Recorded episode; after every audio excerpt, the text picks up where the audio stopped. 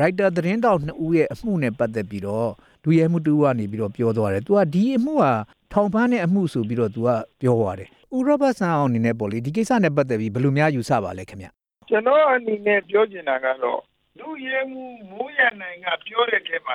ထောင်ချောက်စင်ဖမ်းတယ်လို့ပြောတယ်ပြောတယ်ဆိုရင်သူကထောင်ချောက်စင်ဖမ်းတာလားသူ့ကိုအဲ့ဒီလိုထောင်ချောက်စင်ခိုင်းလို့သူဖမ်းရတာလားအဲ့ဒီနောက်ွယ်ကစီခိုင်းတဲ့ လက်မဲကိုသူကပြောမသွားတော့အစတုံးကနည်းနည်းတော့ခဲ့နေတယ်အမေဖြစ်ဖြစ်အမှန်တရားအတွက်ကိုရဲတပ်ဖွဲ့ဝင်ကောင်းတယောက်အနေနဲ့တတိရှိစွာထွက်ဆိုတာကိုတော့ကျွန်တော်တို့အသိမှတ်ပြုပြီးချီးမွမ်းရပါ လိမ့် တိုက်တူရဲမှုကပြောသွားတဲ့အထဲမှာပေါ့လေကိုဝါလုံးတို့ဖမ်းတဲ့အချိန်တုန်းက तू မပါပါဘူးဆိုပြီးတော့ तू ကပြောတယ်လေဒါပေမဲ့ तू ကကိုဝါလုံးနဲ့တော့တွေ့ခဲ့ဘူးတယ်ဆိုပြီးတော့လည်း तू ကပြောတယ်အခုကသူတို့ကလည်းအဖမ်းခံထားရတဲ့အနေထားမလားခင်ဗျအဲ့ဒါ ဟုတ်ပါ ရော တယ်ခင်ဗျ အဲ့အဲ့အဲ့ဒါလည်းပြောပြပေးပါဦးခင်ဗျ သူလည်းအခုရပောင်း129ရက်ရှိပြီပေါ့နော်မိသားစုနဲ့လည်းမတွေ့ရဘဲနဲ့အချုပ်တော့ခံနေရတဲ့အဖြစ်မျိုးနဲ့သူလည်းရင်ဆိုင်နေရတယ်တဲ့နော်အဲ့ဒီတော့သူ့ကို အခုရုံးကိုထုတ်လာတဲ့အခါမှာသူကအမတ်တရားကိုပြောတယ်ဆိုတာကိုတော့ကျွန်တော်တို့လက်ခံတယ်ဒါပေမဲ့လို့အဲ့ဒီလိုထောင်ချောက်စင်ပြီးဖမ်းပြီးတော့ဝါလုံးတို့ဖမ်းဖို့ဘယ်သူကခိုင်းတယ်လဲဆိုတာမြန်မာနိုင်ငံအမျိုးသားလူ့ခွင့်ရေးကော်မရှင်ကစုံစမ်းစစ်ဆေးဖို့လုံးဝတာဝန်ရှိတယ်။ဘာဖြစ်လို့လဲဆိုတော့ဒါကင်းဒီရှားရှားလူ့ခွင့်ရေးချိုးဖောက်မှုကြီးဖြစ်တယ်။သတင်းတော်တွေကို ထောင်ချောက်စင်ဖမ်းနေဆိုတာအပြစ်မရှိဘဲနဲ့အပြစ်ရှာပြီးတော့အင်္ဂလိပ်ခေတ်ကဘိန်းဖြစ်ဖမ်းလို့ဖမ်းရရောက်တဲ့အတွက်ရဲတပ်ဖွဲ့ဂုံတိတ်ကလည်းချဆင်းသွားတယ်။ဒီလူလူကလည်းရဲရဲ့အပြုအမူပေါ်မှာအကောင့်မတင်နိုင်တော့ဘူးအဲ့တော့ဒါကနိုင်လို့မိတဲ့ပြုမှုကလည်းကြားတဲ့အတွက်တော့ပြည်သူလူထုကအဲ့ဒီလိုအပြုအမူမျိုးနဲ့ပတ်သက်ရင်ရဲတဲ့ဆွဲပိုက်တိကျများအားကြောင့်ပါပါတယ်လို့ ဆက်စုပ်ယူရှာနိုင်ပြီးအပြင်းအပြင်းပြည်သူလူထုကများကိုကြီးအကြောင်းပါတယ်ဟော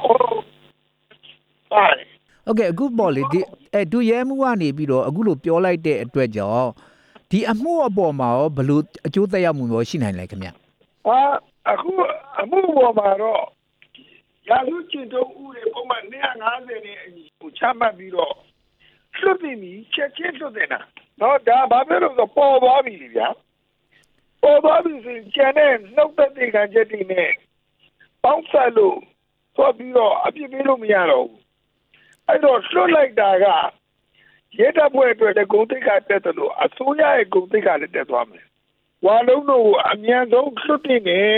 ။တော့သူတို့ရဲ့နင့်နာမှုအတွက်နိုင်ငံတော်က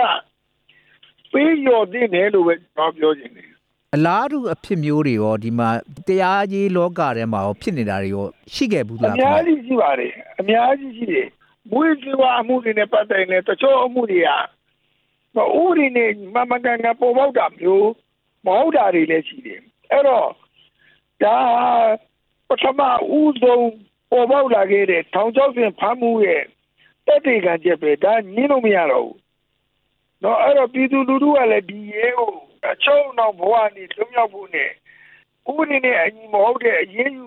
မှုမျိုးမဖြစ်ပေါ်အောင်ဝန်ရံပေးဖို့လိုတယ်။နော်ဒါရဲရဲနဲ့ပြည်သူတွေတော့ကောင်းတဲ့ထူးခြားတဲ့သရားထုတ်ပြလိုက်တာပဲ။တခြားရဲတွေကလည်းဒီလိုပဲစိတ်ဓာတ်ရှိဖို့လိုတယ်။နော်အဲ့တော့သူ့ကိုဘယ်သူစိတ်ခိုင်းနေဆိုတာတော့ဆက်လက်ပြီးတော့ဖော်ထုတ်ရမယ်။ထောင်ချောက်စင်နေတာဘယ်သူကစင်ခိုင်းတာလဲ။ဒါကတော့အရေးကြီးဆုံးချက်ပဲ။ အဲ့တော့အရေးကြီးဆုံးချက်ကိုဆက်လက်ဖော်ထုတ်ပေးဖို့လိုနေပြီ။အဲ့ဒါမြန်မာနိုင်ငံအမျိုးသားလူ့အခွင့်အရေးကော်မရှင်ကနော်အချိန်ဆွဲမနေဘဲနဲ့ချက်ချင်းသွားပြီးတော့စုံစမ်းစစ်ဆေးအရေးယူဖို့လိုတယ်။နော်မလို့ရှိရင်အမှုမှာပျောက်သွားမှာကိုလည်းဆိုတယ်ဟုတ်ကဲ့ကျေးဇူးပါပဲခင်ဗျအခုလိုရှင်းပြပေးတော့ကျေးဇူးအများကြီးတင်ပါတယ်ခင်ဗျ။ဟုတ်ကဲ့ပါဆရာကျေးဇူးပါ။